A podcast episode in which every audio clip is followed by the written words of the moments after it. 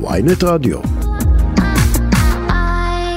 ואיתנו מנהלת האגף לבריאות הנפש בעמותת עזר מציון, עובדת סוציאלית מירב לוי, שלום לך. שלום וברכה, בוקר טוב. אה, אנחנו כאן בחודשים האחרונים התקשינו אה, לשמור ככה על הרגשות שלנו. מגיעים לחג הזה המון אנשים מאוד טעונים עם בני משפחה, שגם ככה, למה לא התחתנת, למה התחתנת, למה זה, למה זה, זה המתחים הרגילים. בנוסף לזה יש את כל המתחים החברתיים, החדשים, השנה. איך מתמודדים? את אה, ממש ממש מטיבה לתאר את התקופה שהיא תקופה אה, מאוד סטרסוגנית, עם הרבה הרבה לחץ. רגע, אמרת מילה? סטרסוגנית? סטרס, כן, עם הרבה הרבה לחץ. אה, אני חושבת שבצד הפריחה והלבלוב וההתחדשות והדברים היפים והטובים שחודש ניסן מביא איתו, מגיעים גם הרבה רגשות של לחץ, אה, והרבה ציפיות, ובצידן גם הרבה אכזבות. ואני אומרת את כל הבליל רגשות הזה כדי שבאמת אה, נוכל קודם כל לתת לזה מקום גם בתוכנו, שלא הכל כך ולא הכל כך, ולפעמים עולים רגשות כאלה ואחרים. גם בתוך המשפחה וגם בחברה קצת יותר רחבה סביבנו לתת תשומת לב אה, שלא תמיד ולא כולם בטוב.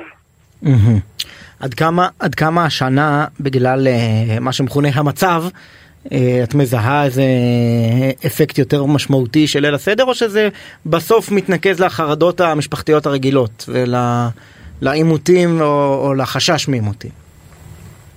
אני, אני חושבת שקודם כל תקופת הפסח היא תמיד, אה, אגב גם חגי תשרי, גם שתי התקופות האלה בשנה הן תקופות שאנחנו רואים עלייה. אה, בלחצים המשפחתיים, אה, אצל כל המשפחות. אני חושבת שכולנו יכולים גם להסתכל סביבנו ולזהות מתחים אה, כאלה ואחרים, ובוודאי כשיש למשפחה איזושהי התמודדות עם בן אדם מהמשפחה, עם חבר משפחה שהוא מתמודד בתחום בריאות הנפש, אבל גם התמודדויות אחרות, התמודדות כלכלית, כל התמודדות בדינמיקה בין זוג עולה וגואה כשיש...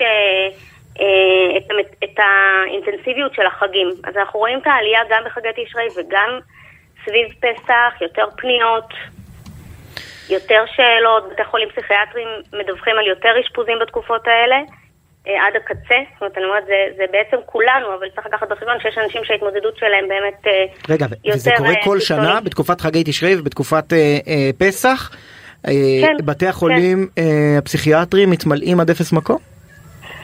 קודם כל, אה, במדינת ישראל בתי חולים פסיכיאטריים לרוב מלאים עד אפס מקום. תפוסה מאוד גבוהה כן. אה, בדרך כלל. לא, אבל זה כמו שבחדרי המיון לפעמים מוציאים, שיש 120-130 אה, אחוזי תפיסה. נכון, נכון. סביב החגים אנחנו רואים יותר את כל הרצף, גם פנייה לגורמי טיפול בקהילה, לעזר מציון יש קווי תמיכה, אנחנו רואים עלייה מאוד מאוד גדולה בפנייה לקווי תמיכה, וכן, גם, גם מגיע... אה, לאשפוזים, אנחנו מלווים מתמודדים בתחום בריאות הנפש mm-hmm. במסגרת האגף בכמה שירותים. וזו תקופה שאנחנו רואים יותר אשפוזים. אבל, אבל זה, אז זה... מה, מה את ממליצה למשפחות שיש שבאמת אה, חלוקות? השנה לעשות הפרדת כוחות או, או להתמודד עם זה שזה, שהסדר יהפוך להיות פוגרום? אז הלכת על שתי קצוות, נכון? הלכת על כן. או הפרדת כוחות או פוגרום. אז, אז אוקיי, זה שתי קצוות הרצף, ואנחנו נרצה להיות קצת יותר uh, לכיוון האמצע. אז, אה, אז איך נעשה את זה?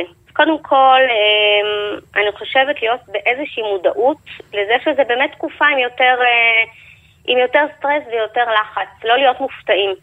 רגע להיות מודעים גם כלפי אה, עצמנו ברמה האישית, לא למהר לשפוט ולהרגיש אשמים, שלא הכל פה בשמחה תמיד.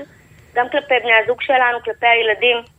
להבין שיש כאן איזושהי תקופה שדורשת טיפה יותר תשומת לב. הייתי ממליצה לזהות ציפיות.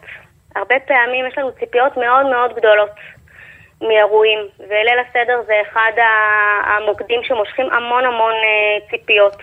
אז לעבור על הציפיות ולזהות פערים בין הציפיות למה שקורה בפועל, לזהות את המקומות שיש שם התנגשויות. ולדבר רכילות, לא פוליטיקה. כל נושא אפשר לדבר על קרנף רובי. מנהלת האגף לבריאות הנפש בעמותת עזר מציון, תודה רבה לך.